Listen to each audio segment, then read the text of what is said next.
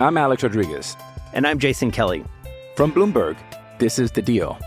Each week, you'll hear us in conversation with business icons. This show will explore deal making across sports, media, and entertainment. That is a harsh lesson in business. Sports is not and, uh, as simple you know, I, as bringing a bunch of big names together. I didn't want to do another stomp you out speech. It opened so, up so many more doors. The show is called The, the deal. deal. Listen to the deal. Listen to the deal on Spotify.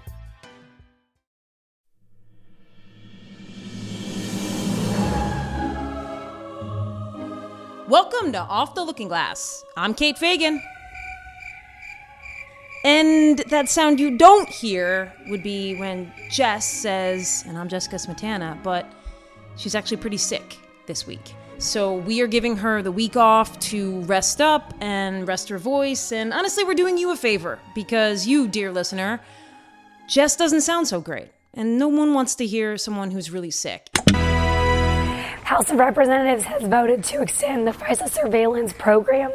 and beyond that, it gives me a perfect opportunity to wax poetic about Jessica Smetana because she's not here to stop me or to feel uncomfortable.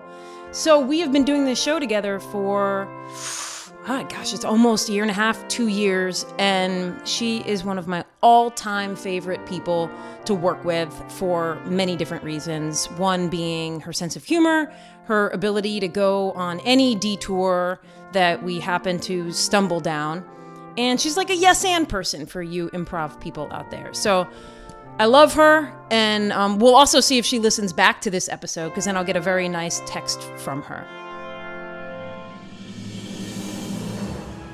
So it is on me to tell you what we are doing on today's kind of different episode of Off the Looking Glass. It's technically a mailbag episode, which I guess we can kind of say is like a grab bag episode because we're going to do a couple different things here today.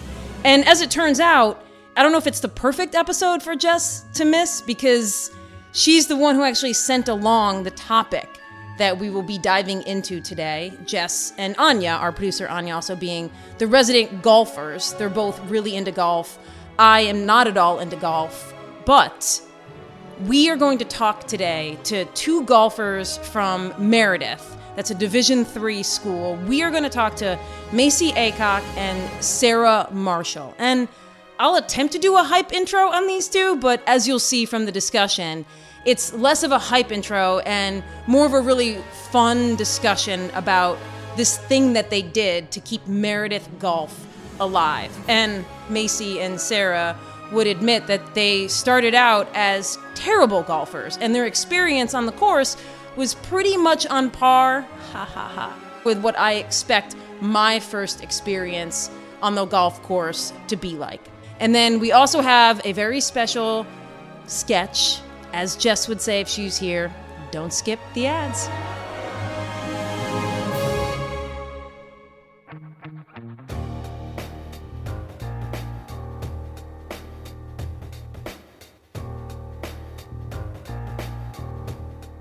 Our guests today are from Meredith College in Raleigh, North Carolina. They are both golfers. One is a 22 year old business admin major from Raleigh, and the other is a 20 year old public relations and a double minor in bio and poli sci from Whitakers, North Carolina.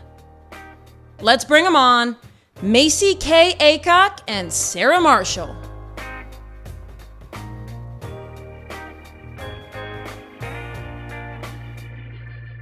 we both loved the story in Golf Digest, read it cover to cover, even though it's not a book. I'm going to use that phrase. So you guys are like mini celebrities to us. You're like legitimately friends now. Yes, we are. okay. All right. Cool. Very cool. If one of you could kind of give us like the how and why of what happened with Meredith College and the golf, that would be awesome. Okay, so Meredith College sends out an email. They had had, I want to say, six players on the team. They were down to two. Some had injuries. Some mental health wise just didn't feel like they could keep playing. It was too much stress on them. And then another one was just sick and couldn't continue to play. So they only had two. They needed four total players to go to an event and qualify as a team. We did not know this at the time. We actually just were like, we're on the golf team. Like, we're just here to like make it so Meredith has a team, but we didn't realize it was affecting their varsity status. And then basically, without the Meredith College golf team, there wouldn't have been the USA South Conference, which we were not aware of at the time. They sent out an email to the entire student body. Me, Sarah, and my sweet mate were the only ones who attended the interest meeting. The coach is like, just have fun. It's pretty easy. You have to get clubs, or maybe the school can loan you some and we go away to tournaments. You have to have this paperwork and we'll have a tournament in like maybe two or three weeks. Well, we all make the team without even having to swing at a golf ball. I like the way you put that swing at a golf ball. I was getting all my stuff shipped. So I was personally having to put expedite shipping on my stuff because I didn't know at the time, like when we joined the team, our first tournament would be the next weekend. Like we would get on a van the next weekend. So I'm expedite shipping everything. Sarah was shopping the night before we left to get shoes because our coach like kind of like was like you have to have shoes and a glove. That was like the only requirements. I don't really think he cared what we played in because like girls on the team donated me clothes and he was like trying to pass out stuff that would just like get us through this first tournament so we could look like a team. We get on the van, none of us talk to each other. Me and Sarah are put in the back together. The other two girls like are actually good. So we're like, okay, that's fair. Like y'all can like spread out in the two seats in front of us. I need to include this because it's my favorite part of how I decided I was going to befriend Sarah. Sarah is so much taller than me. And I looked at where I was sitting and I was like, Sarah, you can take my seat and have the leg room. So that's kind of how we like, originally clicked. So it's me, Sarah, Jenna, and Lindsay on the way to the first tournament. We get there, we had to change for golf course etiquette. It's freezing. We weren't aware of this rule. We were petrified. Then we shot the famous scores and kept going and cried in the bathroom, and now we're here. okay. I like how you summarized that. Sarah, do you have anything to add to that? I think, in terms of just like what happened, that kind of put a nice ribbon on it. And that's the story. That's what happened. We had no idea what was going on. To be completely fair, we were clueless and riding blind the whole time. So we were just out there trying to figure stuff out. And we just leaned on each other for emotional support because it was rough at some points. Well, Sarah, let me tell you that I don't golf, haven't golfed, and one thing I wouldn't sign up for is to go play golf without having ever played golf. Like, there's a lot of sports I might be like, you know what? Okay, they're starting a flag football team. I can figure that out. Golf, though, not something I would just like raise my hand for. What was your like final reasoning of like, yeah, I want to do this? Honestly, it's just the fact that it's an opportunity to be a collegiate athlete, which I feel like for so many people is like such an amazing, cool opportunity. And not a lot of people get to do it, no matter like what division you're at. And I open up my Gmail inbox one day and it's like, hey, here's a free handout of a opportunity to be a collegiate athlete. I'm like, who's passing up this offer? Clearly a lot of people did. Um, but looking back on it, yeah, golf is definitely a hard sport to just pick up and I probably could have excelled a little bit better if I picked a different option, but that was kind of the card I was dealt and I took it. So So what was your experience playing golf? Did you have any experience playing golf before all of this?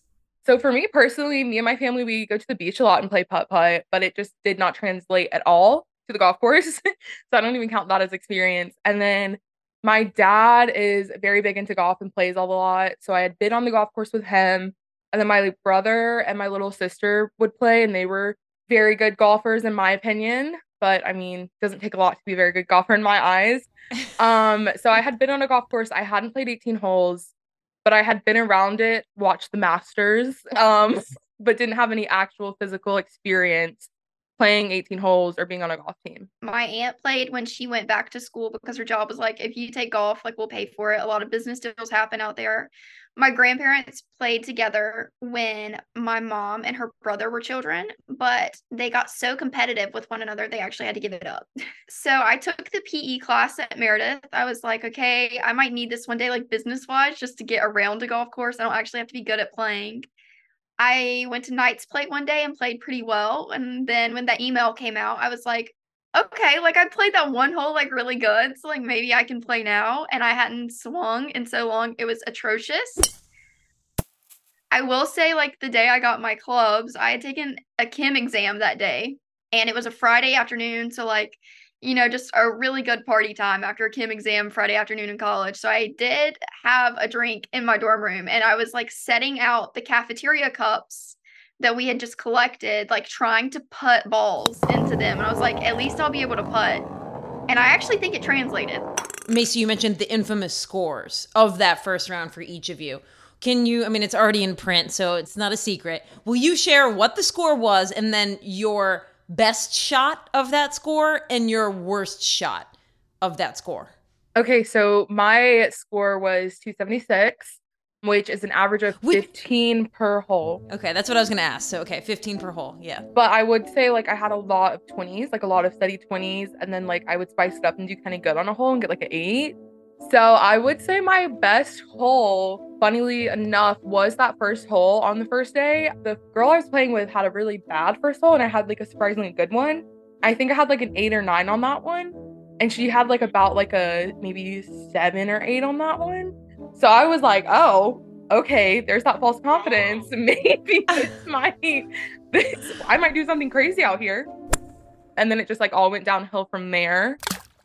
So I guess like shot wise on that first round, I would say I had a lot of good shots out of the bunkers because I remember on the practice round, my coach had like given me some pointers on like how to hit it out of the sand, which was very kind of him, considering I was in the sand on every single hole. And then worst shot would definitely be like when I would get stuck in front of some water and it would just like be like ball after ball after ball in the water. And I just like couldn't get over it. And then that just like mentally will defeat you. And then you're just like mad and irritated and you're just like, ah, I just need to get over the water so I can finish the hole. But if you can't get over the water, what if you just like can't get over the water? Do you keep adding to your total? Or at some point are they like they take pity on you and you reach a maximum number you just like no it's ruthless out there it's you have to okay. get the ball in the hole there are some like um yeah which is like yeah there are some rules that like they'll have like a drop zone so like if you get it in you can drop it but some of them it's like you have to drop it behind the water and some of it you get to drop it in front so mm. it really like you can get close but i mean if you're new to golf and you can't get it over the water it's one in one out one in, one out until you get over. Got it. Hey, it's Kaley Cuoco for Priceline. Ready to go to your happy place for a happy price? Well, why didn't you say so? Just download the Priceline app right now and save up to 60% on hotels. So, whether it's Cousin Kevin's Kazoo concert in Kansas City, go Kevin, or Becky's Bachelorette Bash in Bermuda, you never have to miss a trip ever again. So, download the Priceline app today. Your savings are waiting. Go to your happy place for a happy price. Go to your happy price, Priceline. I'm Alex Rodriguez. And I'm Jason Kelly. From Bloomberg, this is The Deal. Each week, you'll hear us in conversation with business icons. This show will explore deal making across sports, media, and entertainment. That is a harsh lesson in business. Sports is and, not uh, as simple you know, as bringing a bunch of big names together. I didn't want to do another stomp you out speech. It opened so, up so many more doors. The show is called The, the deal. deal. Listen to the deal. Listen to the deal on Spotify. With threats to our nation waiting around every corner, adaptability is more important than ever. When conditions change without notice, quick strategic thinking is crucial. And with obstacles consistently impending, determination is essential in overcoming them. It's this willingness, decisiveness, and resilience that sets Marines apart. With our fighting spirit, we don't just fight battles, we win them. Marines are the constant our nation counts on to fight the unknown. And through adaptable problem solving, we do just that. Learn more at marines.com. So my score the first day was a 158, and then my score actually went up on the second day to a 175. I want to say is correct. I definitely think like it depended on who I was playing with because the girl I played with on the first day was like she scored better than the girl I played with on the second day. They were both like really helpful, but I think like her guidance, I was like, okay, like I have to pick it up, like I have to do better. I would say the highest I shot might have been like a 15 on a hole at the first tournament. And then I was like, kind of like, I would just have like eights. Maybe I'd get lucky and hit a six, and then it would shoot back up to like a 15 or a 12 on a hole my worst shot that tournament it would probably be this one hole where I really didn't know about using a wedge. And I just like kept chucking ball after ball into a water. And my coach came over and was like, You can't hit a ball with your hybrid over here. Like it's going to just continue to go into the water because this is not flat land. And I was like, oh, I didn't know that. And then like he said that I picked a different club and it was like right on over. And I was like, well, that would have been useful. I think my best shot at that tournament was on there was like this ruthless par three in the back corner of the front nine. I want to say it was like hole four. And I remember like I was still learning to use my driver and I was like holding my breath. I was like, I just pray like when I drive this ball, it doesn't roll off the side of the mountain into the alligator infested water my coach is gonna be mad I lost another ball, and I'm gonna be like, oh no, that sucks. Wow. well, I like drove it over, and the girl I was playing with, her coach was watching, and he was like proud, and they were like cheering me on. And I mean, I ended up with an eight on a par three, but just there adding the hypeness to me made me feel good. So I imagine if I went to play golf, it's a slice, right? Where you go to drive it and then it like veers off to the right or whatever. I just imagine if that is perpetually happening, you never get near the hole. I mean, I'm honestly just I'm in awe of both of you that like you were shooting 15s or like that seems great to me. Did you have expectations for yourself? Like was there like a little part of your brain that was like, is this a Hollywood movie and might I win this tournament? Oh my god! Incredible! Happy Gilmore wins the gold jacket. So we went in, and uh, I'm like on the way there. I'm like, I know I'm gonna be like kind of bad. I was like, hey, maybe like somebody else is like thrown in somebody like on their team, and they're in the same boat as me and Sarah. So like maybe me and Sarah just have to be this one other person. And I think if you look, I want to say it might be like this at the conference championship too. I could be completely wrong. But Sarah and I are technically never in last place because somebody always would withdraw or get sick or something and couldn't play. So they would be behind us. So we like even with our scores, we are never in last place.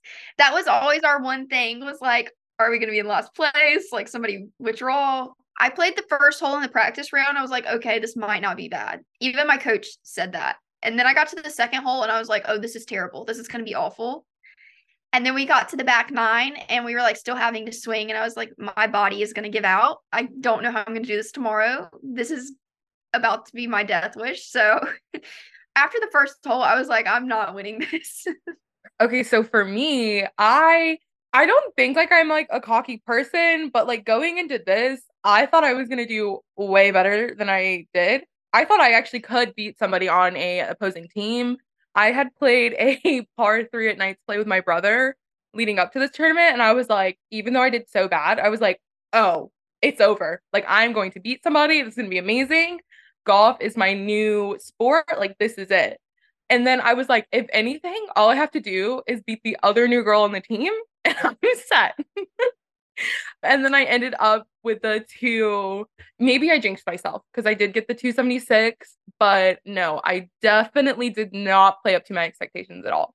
In the story, there is a part where you say that you're both together crying and that you feel like you're trauma bonded. Can you talk about what was going on at that point and and where you were and how you were feeling that? It was in our hotel room. The first tournament, everything that could have gone wrong went wrong and we got stuck in a hotel room that was so dingy and smelled like cigarette smoke could barely breathe in it we were just going through like all this stuff and we were just like Maycee Kay was like are we gonna hang out after this and i was like girl are you kidding me at this point we're trauma bonded this is for life. The stuff that we just went through nobody else in the world will understand. Um and it was really just that we just put ourselves in such a vulnerable position and like no, kind of unknowingly. And then we just stuck it out and like toughed it out and made it through. And i was like no like we are trauma bonded for life now. We're locked in and this is forever. I think sarah and i had just been through so much already I mean, we can put ourselves in tears like, oh, I'm going to see Sarah after we record this and sit around in her house and we can just talk to one another and the stuff we say like just entertains us so much. Like we will put ourselves in tears of laughter. We think like we are just the funniest people. I think we're just kind of like oblivious to one another. I would like to add that Sarah did not know like we were actually interesting to the golf world. Like this was last night. Like we've been on NBC, we were in Golf Digest, and last night I'm like, yeah, like this article said da da da da, and she was like, people are writing articles about us. And I was like, I was like, yes. Okay, I knew about the Golf Digest one, but this other people are talking about us and writing articles about us, and this is news to me. I thought like it was pretty much just Golf Digest. I think we're both so ADHD, like our brains have just synced up and now we're just locked and loaded for life. I'm kind of like loving 20 years from now when somebody asks how y'all met mm-hmm. and you get to tell this story just again and again and it just won't get old for you. Definitely not. No. No. So I play golf occasionally and I'm not someone that's in good golf shape, meaning after 9 holes usually I'll just give up. So what was it like having never played before physically going through the tournaments and having to play so many holes, having to swing the club so many times? Like what what kind of physical toll did it take on your bodies? I would say like getting through like golf takes so long. And you're out there walking and it's a very slow paced game. You hit a ball and you walk so far to go find said ball. And you're just out there with your thoughts. And like I feel like any other sport, you know, you're competing against people and it's like a little bit more high intensity and there's like a competitiveness factor. But like golf, you're really just out there with your thoughts, you're in nature. And I think that was how it was for me. Like, that's when I was like, okay, is this gonna end? Because I'm kind of getting bored. And I mean, yeah, I was physically tired because my bag was very heavy and just going from not being an athlete whatsoever. I mean, I was kind of athletic and I work out occasionally and I'm kind of active, but like being put in that kind of position and having to walk for so long and be that physically active when you're not conditioned for it was definitely physically trying on your body. So I've been thinking about why people are so enamored with this story. And I think one piece of it is that you two are like the actual manifestation of what people think playing golf out of nowhere would be like. And then also, not that many people at that level, like an NCAA sport, will do something that they're just bad at, right? Like they haven't practiced. Like people don't do that. They don't try new things in that forum. That wasn't supposed to be a negative being bad no. at. It was like very brave. I feel like you actually put yourselves in a position that few people would maybe unknowingly, right? Like you unknowingly didn't know you were walking into the situation, but then you had to stick it out. So I guess that's sort of my armchair synopsis of why people are into this story. Do you have a, a theory about like why people think this is so fascinating? We were talking about this last night even. I just don't I don't get it. Like I don't understand why people are fascinated by this. I don't understand why people and I also don't really think I, un- I fully understand like the degree of people that have seen this. Like we were on NBC and I'm like still like, okay, nobody cares. And we were trying to figure out why I think like that last night. But I would say why I think people are reading this story and like Golf Digest and stuff is just because I don't think there's been a story like this in any type of collegiate sport in a long time and it really does truly sound like a movie. Like it sounds mm-hmm. like a movie and i think people really want us to get better so we can like kind of add to that plot and i think it would be really cool if somebody did you know turn it into a little script. Yep. So i think it's just fascinating because nobody's really doing that like you were saying. No i don't think anybody has yeah. done this and nobody's kind of heard a story like this in a long time. I sure haven't. When you were out there what percentage of people do you think were helping you and rooting for you versus sort of like side eye? I think when we would show up at a course, if they weren't familiar with us, everyone was like, "What?" Um so we even had the championship and at the end there was like a banquet dinner style thing and we sat down at the table and we're eating with this group of guys from another college i can't remember and they were talking to us and we're like yeah me and sarah like yeah we're the ones that are shooting that and they were like y'all are shooting that high? And we were like yeah and they're like actually you're getting better. They were like we've been watching your scores go down every day like it's intrigued us. So i think when we got to the course and would shoot high the first day everyone was kind of taken back but then i think when people would start meeting us they really just understood like we're just trying to learn the game. We're kind of here just for our school. We're getting ice cream after this. Like we're not trying to like beat you for like top 10, first place, none of that. So I think after that, people were more open to like wanting to be our friends probably by the second day of a tournament. If you enjoyed listening to Maycee Kay and Sarah, you can listen to their new podcast Two Many Strokes. That's two T W O. Many strokes. It was July 10th, 1999, in Pasadena, California. You know it well. The day the U.S. women's soccer team beat China to win the Women's World Cup. After Brandi Chastain made the winning penalty kick, she ripped off her number six jersey and spun it over her head. Cut to January 5th, 2000. The St. Clair Triangle is seen over Highland, Illinois. Witnesses reported a massive silent triangular aircraft operating an unusual range of near hover at treetop heights. Why would an alien airship visit Highland, Illinois just 179 days after the U.S. women's team won the Cup? Because it was Brandi Chastain, not Mia Hamm, that appeared on David Letterman just 24 days before the win. 2 plus 4 is 6, and 6 is Chastain's number. By removing her jersey and showing her sports bra, Chastain signaled to the aliens to visit, what else? The home of Helvetia Milk Condensing Company. And you guessed it, Highland, Illinois, the seventh safest community in the 21st state. 7 times 21 is 147, and 1 plus 4 plus 7 equals 12, and 12 divided by 2 is. Brandi's lucky number 6. The proof is undeniable, is it not? For more weird but true conspiracies from women's sports, tune into my podcast, Connie Spiracy Theory. Now back to the show.